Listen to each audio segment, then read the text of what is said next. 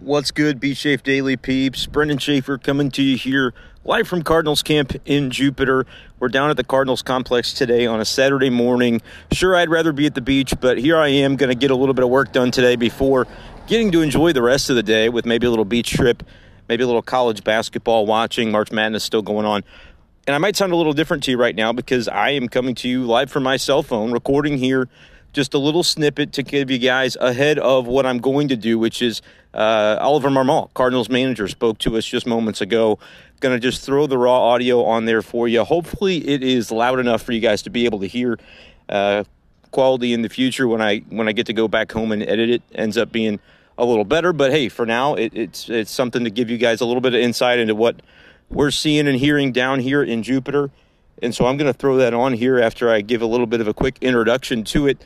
Just wanted to make a little update on the episode we recorded Friday night, talking a lot about Jack Flaherty in that episode. So we found out more information about his shoulder situation. I recommend, if you haven't done so already, go back and listen to that episode from Friday, uh, episode 193, I believe it was. Talked a lot about Jack Flaherty, talked a lot about Alex Reyes as well. We got an update on his shoulder situation on Friday. And so a lot of good information in there broke it down in pretty good depth for you guys. So would love for you to go back and listen to that episode. But I did want to offer a little bit of an update on that because Jack Flaherty overnight, I don't know if it was this morning on Saturday or, or late Friday night, he took to Instagram to kind of clarify some of the topics of conversation surrounding his shoulder that had emerged Friday. You remember John Mozeliak spoke with the media down here in Jupiter, and a topic that came out of that was the slap tear in Jack Flaherty's shoulder but then later reporting would come out that that tear has actually been there for four years for Jack Flaherty and is not something new and it's not something that's actually impacting him right now. And I and he took to Instagram to basically clarify that and and to say this tear has been in his shoulder. It's not the reason for the inflammation right now. That's unrelated. And and they're using that PRP that they gave him in Los Angeles on Friday to try and, and, let that inflammation go down and to heal and to get him back on the field sooner rather than later. And so, interesting to see Jack Flaherty sort of clarify what, what the narrative publicly sort of was about his shoulder situation. You could tell he wasn't happy about it. You saw the tweet that he sent out that just said LOL in the aftermath of the Mozeliak kind of press conference down here in Jupiter. And so, definitely some interesting angles there. We're going to get into it a little bit more when I've got more time with you guys and, and kind of dissect what we think of that. I want to know what you think of it, though. So, hit me up at bschaefer12 on Twitter. Feel free to, to throw me some direct messages. Feel free to tweet at me. Uh, I'd love to know what questions you guys have about this uh, honestly pretty complex topic. You know, when you're dealing with injuries, you're dealing with guys that are that are human beings as well, you know, in addition to players. And so there's a lot of uh, complex emotions that go into the the conversation surrounding some of these things. And so I'm curious to see what you guys think about it. But I'm going to kind of let y'all go for now. Stay tuned though. You're going to hear from Cardinals manager Ollie Marmol, his news conference from Saturday morning. Thanks for listening to B Shape Daily, and we'll talk to you guys again soon. Peace.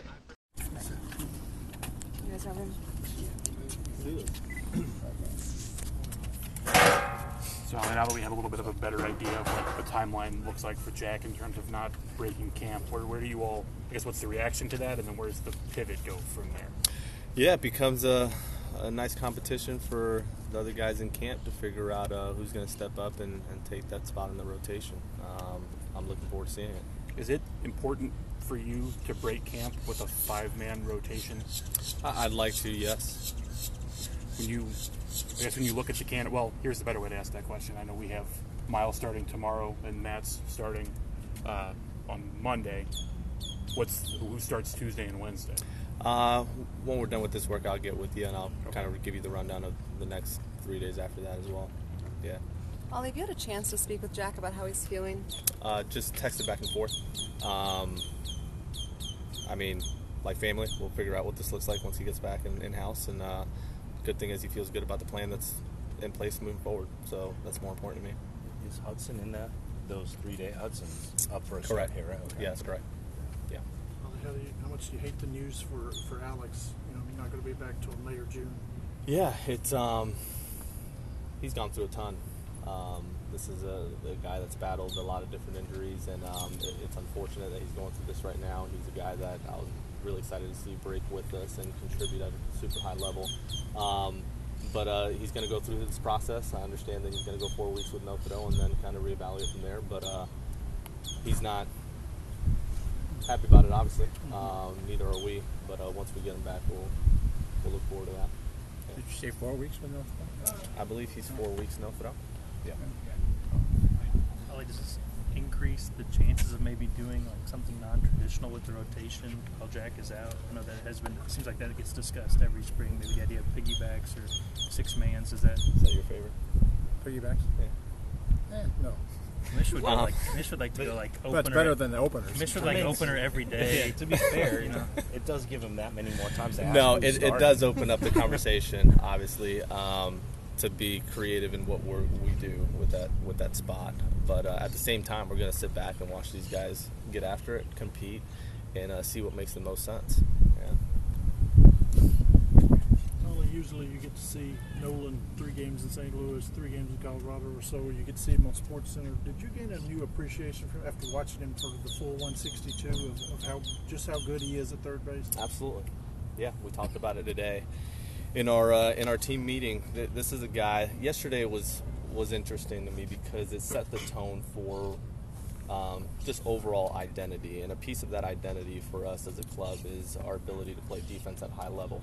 And when Nolan lays out first inning of the game, makes that play, Goldie picks it on the other end.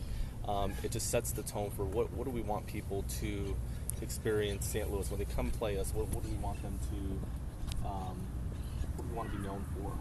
Want that identity to be? And, and that goes in all areas of defense, pitching, base running, and offensively. What do we want to be known for? And um, this is something that's going to be important to our success moving forward.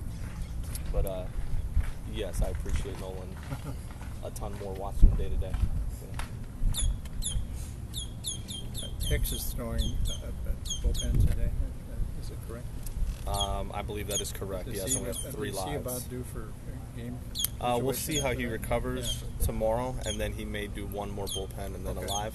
Um, tomorrow we'll determine that. Right, Yeah. right. Have you seen some carryover with Woodford from last season? Like you said, he, he pitched well down the stretch last year. Have you seen a carryover this spring? Uh, yes, I'm impressed by the way he's carrying himself and just going about his overall work. Um, he's understanding who he is a little bit more and how, what he needs to do to have success. Um, and the confidence is, is going to help it as well. Yeah. For the progression with Hicks, is that just more being cautious of, of what last year looked for him? Yeah, I think when you look at a guy like Hicks, having him for 162 games is the ultimate goal. And um, we want to make sure that it's individualized for him that we're going to see how he recovers tomorrow, then maybe do one more bullpen and then go live there. But it's, uh, it's a matter of just making sure this kid's healthy all the way through. Yeah. Covered this a little bit yesterday after the game, but what, what did you see in Liberatore?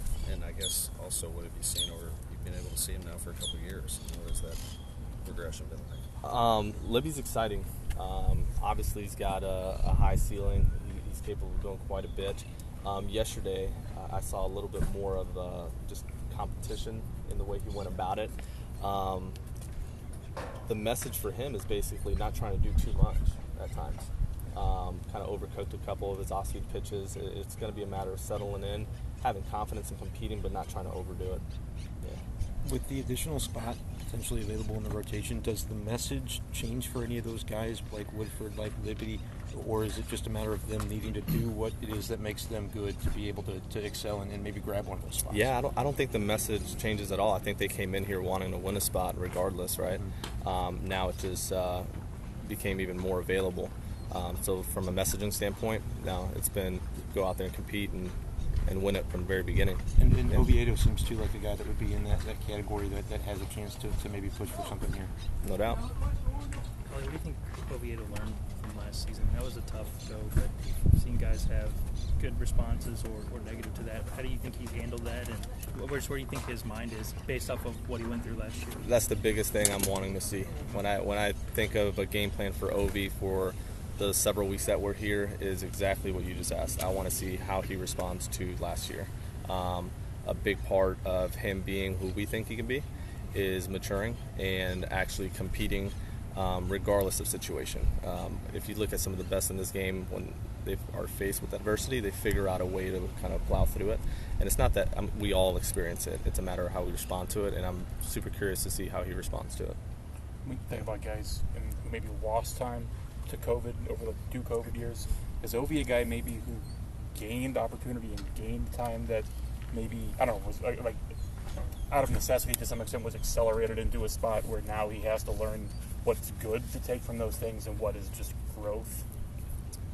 Couldn't agree more. Okay. And it's a, a matter of me of just that is maturing. Is um, he was put in a situation where did he get there sooner than he anticipated or we anticipated possibly, um, and now it's using that experience for for good. Um, so back to what you just mentioned, it's a matter of like how is he going to respond to it is going to be the key to the next few weeks for him.